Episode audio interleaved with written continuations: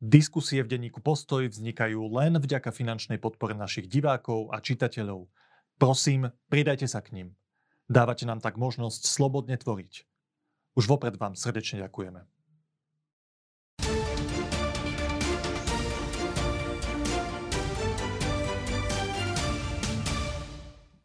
Naplno vhúpli do volebnej kampane, kde tvrdia, že menia hru a chcú voľby vyhrať.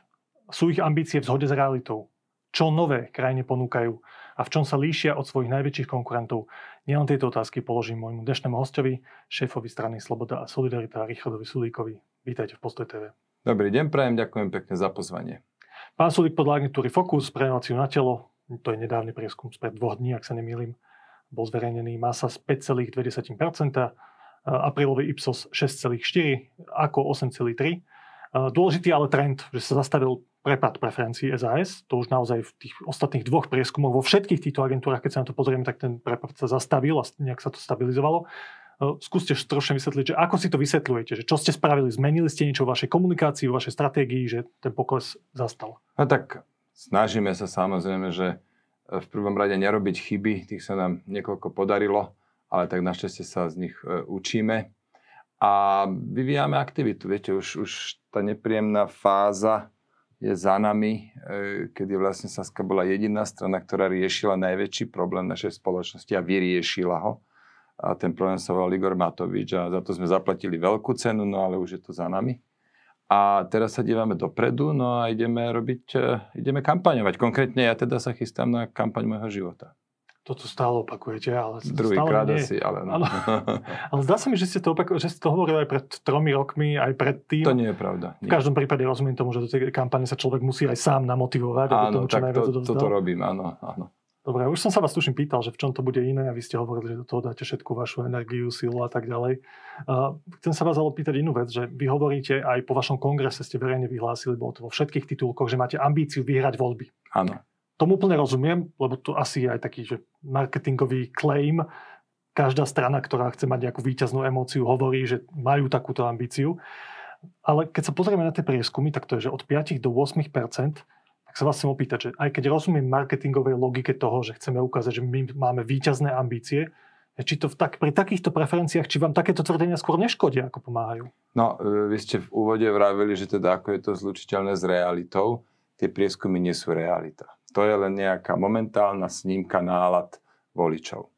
Realita je taká, že sme vlastne ako jediná strana naozaj pripravení vyviesť krajinu z tejto mizérie. Preto, lebo keď si tak objektívne povieme, že čo na to potrebujete, tak sú také štyri veci podľa mňa.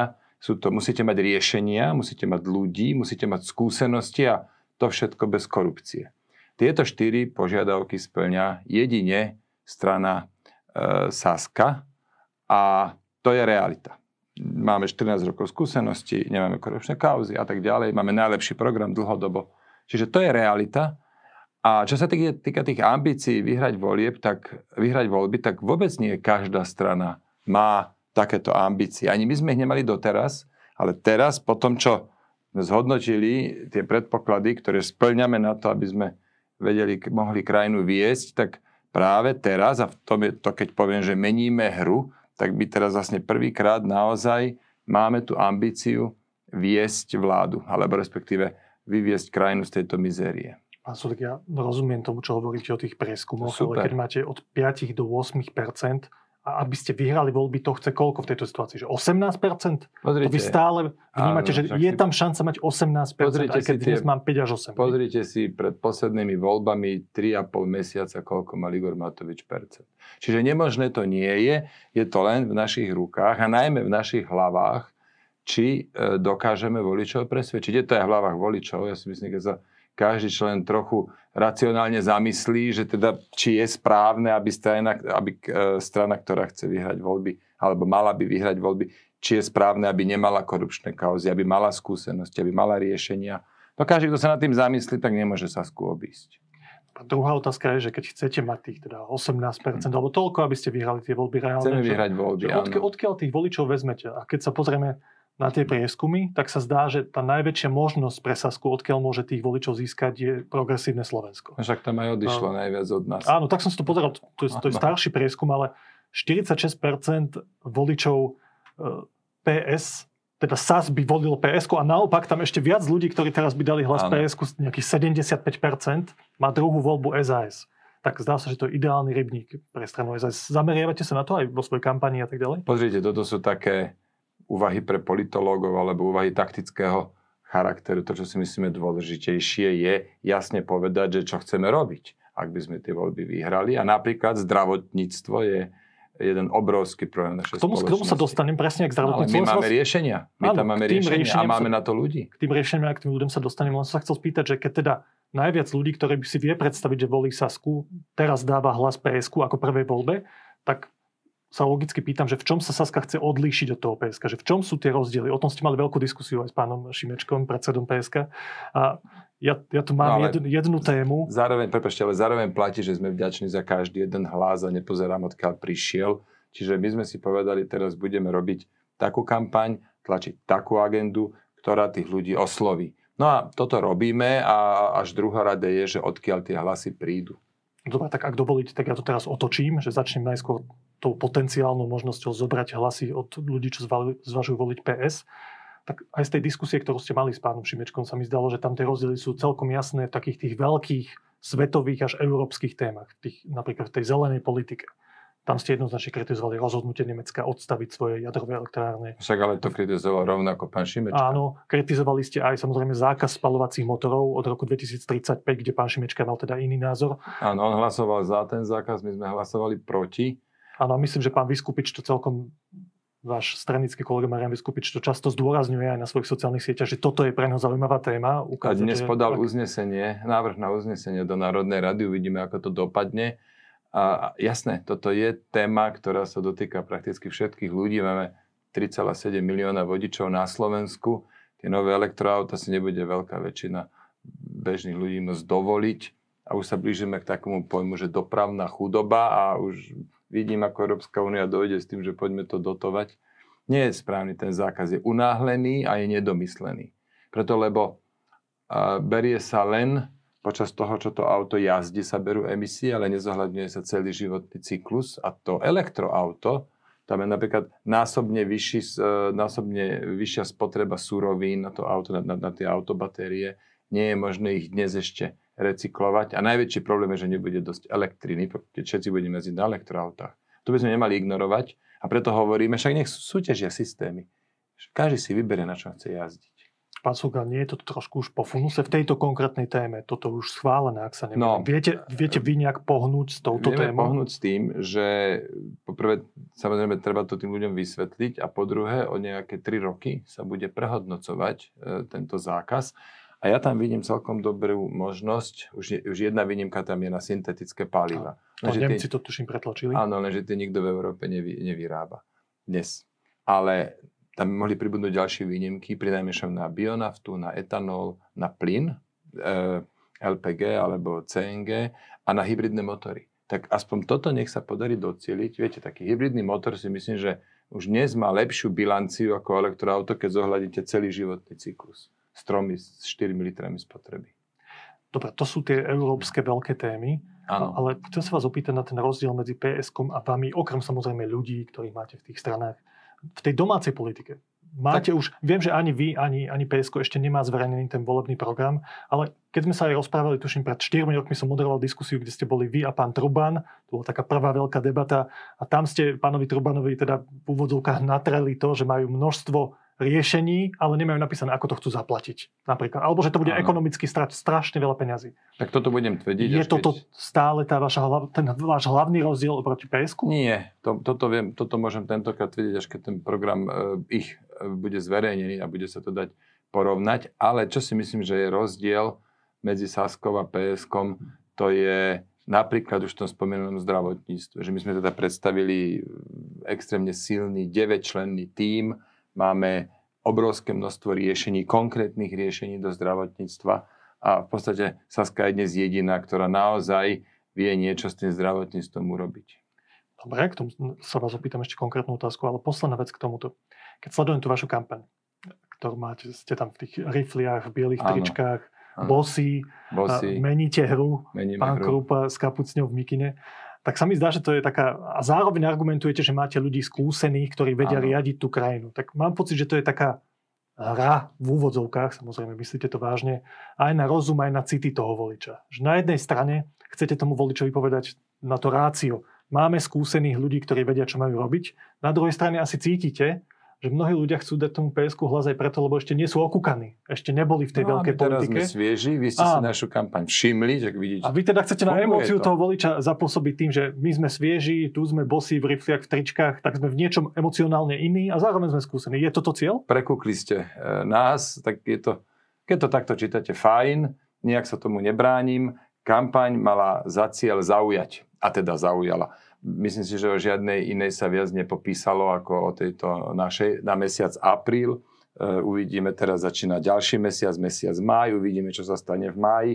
Každopádne jasné, že musíte v politike zaujať, čak čo nebudem sa hrať predsa na to, že Ježiš Maria pozornosť nikdy fuj. A to nie je moja otázka. Moja otázka je, že či cítite, že ten deficit Sasky oproti PSK, napríklad oproti PSK, je v tom, že ste boli súčasťou tej vlády, ktorú ľudia teda nemajú veľmi radi podľa PSK. No, ale teda a potrebujete sme, tú emóciu. Ale my sme boli v tej vláde za zdravý, my sme boli ten zdravý rozum vo vláde. Naši ministri boli hodnotení najlepšie, e, všetci štyria boli medzi, vždy medzi najlepšími ministrami a, ale áno, jasné, že veľa ľudí si povie, že tí boli vo vláde, tak e, e, tým už e, hlas nedám. A my hovoríme, že my sme boli vo vláde a sme aj o túto skúsenosť bohatší, to po prvé. A po druhé, my sme, už som to tu nespomínal, my sme riešili najväčší problém tej vlády a my sme ho vyriešili. A zaplatili za to veľkú cenu. Poďme ku konkrétnostiam máte už napísaný program, tak tieto otázky pre vás asi nebudú nejaké náročné. A chcem sa vás opýtať na tri oblasti, v ktorých sa zdá, že máte ľudí na čelných miestach kandidátky a sú pre vás dôležité. To je ten ekonomický program zdravotníctvo a spravodlivosť cez Máriu Kolíkovú. V tých najväčších... Školstvo a energetika ešte. Áno. Opýtam sa na tieto tri. Jasné. Ešte dovolím dosť času na diskusie aj o ďalších veciach. Ekonomická zmena. Podľa toho, čo vy teraz máte v tom vašom novom programe, čo je taká najväčšia zmena, ktorú chcete priniesť ako Saska do ekonomiky? Aha, no takto. Na tejto úrovni detailu vám budem odpovedať po tom, čo ten program predstavíme. Lebo by som v podstate zabedol veľmi okay. hlboko do ňoho. Chceme teda aj s tými našimi ľuďmi predstaviť a predtým ešte ideme predstaviť náš ekonomický tým, tak ako sme to spravili v zdravotníctve. Čiže nehnevajte sa na mňa, ale trošku neskôr, však nakoniec dovolí je takmer 5 mesiacov. Dobre, takže ešte ani, ani zdravotníctvo, ani spravodlivosť nebudete Nie. hovoriť o konkrétnych detailoch. Ale, ale viem, že ten náš zdravotnícky tým, ktorý sme predstavili minulý týždeň, e, dnes budeme mať tlačovú besedu už s nejakými konkrétnymi riešeniami, kde to bude navrhovať, čiže nechcem teraz takto predbiehať. Môžeme očakávať, že aj v týchto iných oblastiach predstavíte aj nových ľudí, lebo v zdravotníctve to bol pán Salaj. Napríklad. No, pán Salaj je náš kandidát na ministra zdravotníctva a keď hovoríme, že meníme hru, tak k tomu patrí napríklad aj to, že nebudeme sa najväčším problémom vyhýbať a, a zdravotníctvo je najväčší problém. Keď si to beriete, že po rezortoch, tak zdravotníctvo je určite najproblematickejší rezort, zanedbaný, najprv tam 12 rokov e, doslova bačoval smer, potom veľmi nešťastne to viedol pán Krajčí, potom aj celé pod, pod taktovkou Olano, to jednoducho bola nešťastná fáza. Čiže zdravotníctvo je v dezolátnom stave a tam sme predstavili náš tím, 9 členný, ale takýto istý tým predstavíme aj pre oblasť ekonomiky, ktoré budú potom pravidelne tieto týmy e, sa vyjadrovať k programu, k tomu, čo sa deje, navrhovať e, alternatívy a tak ďalej. Už pri tom zdravotníctve, keď sme tak hm. očakávate určite, že vám budú vyčítať aj vaši konkurenti, že aj títo ľudia, ktorí tam v tom vašom týme pôsobia, sú ľudia, ktorí sú nejakým spôsobom spojení s komerčnou sférou, alebo nepovažujú komerčnú sféru v zdravotníctve za to najväčšie zlo, čo v tom zdravotníctve no, jasné, že nie. Však Ako budete pozrite, odpovedať na tieto no, že však si pozrite, pozrite si, čo v zdravotníctve funguje. Funguje to, čo je komerčné. To funguje v zdravotníctve, respektíve, to, to že nie je správny výraz, ale funguje to, čo nie je štátne. A to, čo je štátne, to funguje úplne šeredne. Ešte pre, aký zmysel má predtým to zatvárať oči? No a áno, sú tam ľudia, ktorí majú úspešné príbehy za sebou v tom týme je napríklad pán Dvorový, ktorý viedol sieť nemocnic a viedol ju veľmi dobre. A čo sa teraz budeme tvariť, že Ježiš to je fuj a my chceme štátne všetko, aby to naďalej tak nefungovalo ako doteraz. Čiže e, tie riešenia budú samozrejme rôznorodé, ale nebudeme mať my žiadne tabu. My pôjdeme e, priamo čiaro po tom, čo funguje. To budeme e, predkladať a, a neskôr presadzovať, ak nám voliči na to dajú mandát. Tom zdravotníctve je to také jednoznačné, tam vidíme, že tá situácia je už dlhé roky veľmi problematická. A aj v prieskumoch, čo ľudí najviac trápi, je to zdravotníctvo vždy na, na tých čelných, čelných priečkach. Dá sa, tam očakávam, že tam bude nejaká zásadná systémová zmena v tom, čo ponúknete. No. Lebo myslím, že pán Salaj hovorí, že ukázalo sa v tejto vláde, že veľa ľudí vie, že čo nechce v tom zdravotníctve, ale málo ľudí vie, že ako to naozaj chceme spraviť. Áno. Dá sa očakávať, že aj v tých iných oblastiach prídete so zásadnými zmenami? Viete, že to je takto, že opatrne s tými pojmami, že zásadná systémová zmena, veľakrát nepotrebujete, veľakrát naozaj potrebujete trávnik vyplniť od buriny. Že množstvo drobných jednotlivých zmien nakoniec v súčte povedie tiež k výraznému zlepšeniu. Čiže, ako som povedal, budeme samozrejme, náš tým bude ten program e, postupne prezentovať, naše riešenia bude prezentovať. Začíname tým zrovna, e, dnes bude k tomu tlačová beseda. Napríklad, to predbehnem trochu, nemocnica Rásochy. Ja som teda ešte pred rokom, keď som bol členom vlády a keď sa to schvalovalo, som upozorňoval, že nemajú šancu to takto stihnúť, ale ani minister Lengvarský, ani premiér Heger nechceli na toto počúvať, povedali, že to bude. Prešiel rok, ten plán sa jednoducho nedodržuje a opakujem, nemajú šancu to zvládnuť, ten plán dodržať ani po finančnej stránke, ani po časovej stránke. Napriek tomu sa premiér Heger stále drží. Vylúčené, to je vylúčené. A preto je dobre sa zamýšľať, okay, aké sú k tomuto alternatívy, čo s tými peniazmi, kde budeme liečiť tých ľudí, ktorí sa mali tam liečiť a tak ďalej. A to bude zrovna náš e, tým, ktorý sme nazvali Rada pre záchranu zdravotníctva, no tak Rada pre záchranu zdravotníctva bude zrovna dnes mať tlačovú besedu nemocniciam Rasochy. Nemocnici Rasochy. Tak. Tá vaša odpoveď je aká na tie Rasochy? Ja by som to tam nesta... Takto nie je to moja odpoveď, je to odpoveď od nášho tieňového ministra Tomáša Salaja on by tie, a ja a stotožňujem sa s ním, um, ja by som tie rásochy tam nestaval, preto lebo kúsoček vedľa je, je úplne nová nemocnica. Uh, úplne Bory. opustiť od prestavby rásoch a postavby nových Bratislava rásoch. potrebuje štátnu, koncovú nemocnicu, novú, výkonnú, efektívnu. Áno, ale nie tam, nie je kúsoček, nie je medzi kramármi a bormi. Taký to má zmysel. A navyše, keď to má byť e, tá štátna nemocnica a koncová, tak potom je lepšie ustavené na druhom konci Bratislavy, kde máte ďalnejšie napojenie, kde máte veľmi blízko letisko. Nie všetky prevozy sa dajú robiť vrtulníkom a tak ďalej. Čiže už keď, tak robíme to poriadne. Len to sa asi nebude dať robiť z peňazí z plánu obnovy.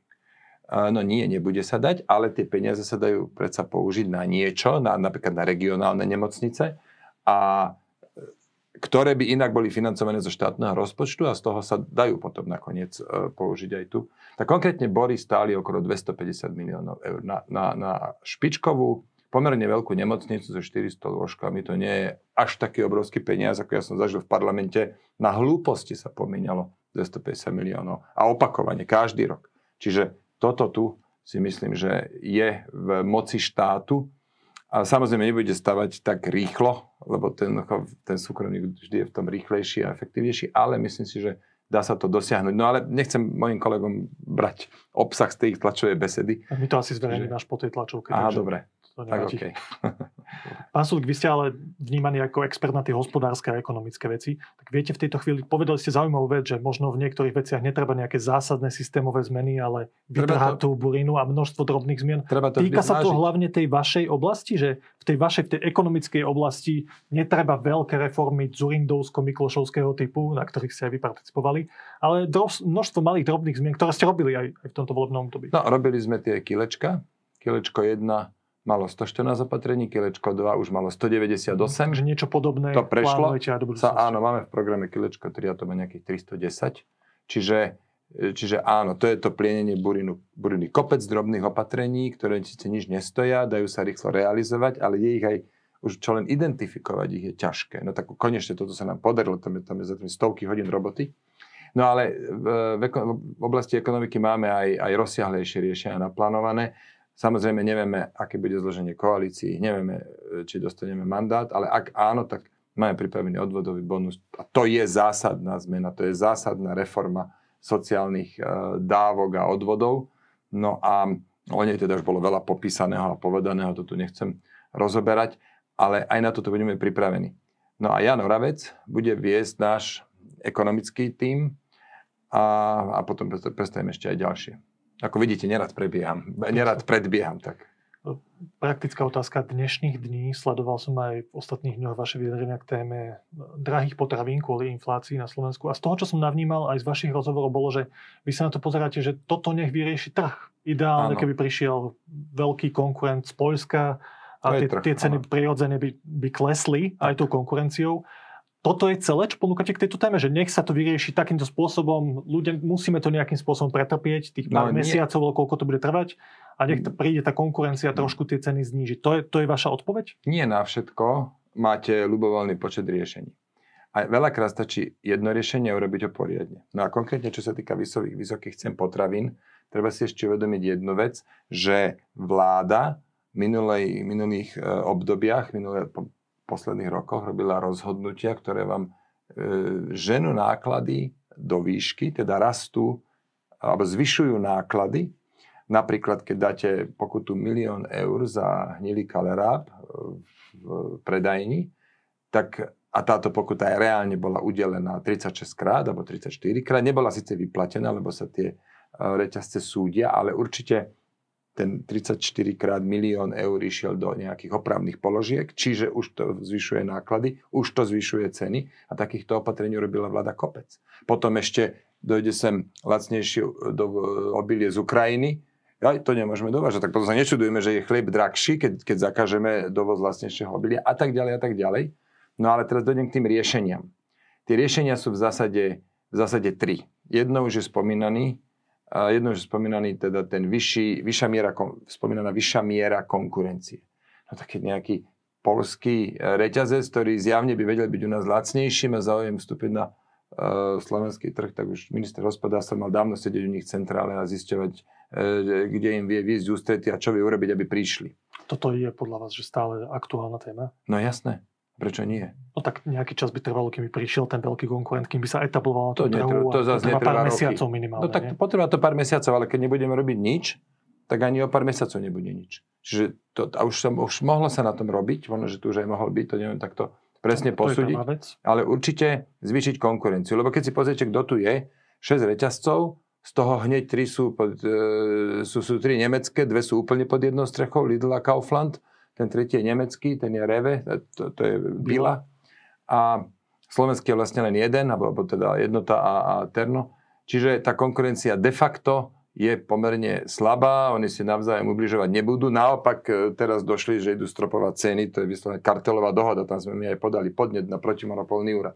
Čiže efektívne zvyšovať konkurenciu pomôže. Po druhé, znižovať ich náklady. Tak napríklad tie pokuty, to, to sa podarilo zrušiť počas našej vlády. Z milióna eur to išlo na 50, ja by som to znižil ešte viac, na 50 tisíc tak. Ja by som to znižil ešte viac. A aj tie kilečka im znižujú náklady. No skrátka pozerať si, aké majú nákladové položky a znižovať im to, aby jednoducho mali oni prevádzkové náklady nižšie. Myslíte, že vysoké pokuty alebo očakávané vysoké pokuty naozaj majú vplyv na to, aké sú dnes ceny potravín? No, ba, a, a, na čo a znížili by tie ceny? To, to má znižiť, pokuty znižíte? Tak, viete, no tie ceny zniží konkurencia. To nezniž, okay. neznižíte príkazom, ani, ani zákazom, ani nariadením. A poviem je, že zlepšíme prostredie pre tých už vytvoríte, existujúcich Vytvoríte priestor, vytvoríte priestor, aby ten konkurenčný boj mohol ísť na nižšie ceny. A do, čo sa dá robiť do tretice, to je pranierovať keď niekto naozaj zneužíva svoje postavenie, alebo keď sa tak nenápadne v tichosti dohodnú, že u všetkých je zrazu maslo o 20% drahšie ako v Čechách, tak to treba jasne povedať, treba sa ich pýtať.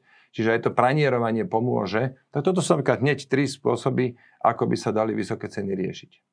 Dobre, pán Sulik, posledná téma sa týka trošku tej budúcnosti. Ja viem, že veľmi nerád hovoríte o tých e, spojenectvách s hlasom, či s nimi pôjdete alebo nie. Dokonca ste sa nechali počuť, že možno do, do volieb nepoviete, aký je váš postoj k tejto strane. OK, ja to, ja to rešpektujem. Nepoviem ale... to aj preto, lebo je to vlastne momentálne bezpredmetné. Myslím si, že Peter Pellegrini jednoducho nie je líder, ktorý je tu na to, aby vyhral voľby a viedol koalíciu a tým pádom a, a my máme ambíciu zvíťaziť vo voľbách, tak nebudem tu riešiť hlas teraz.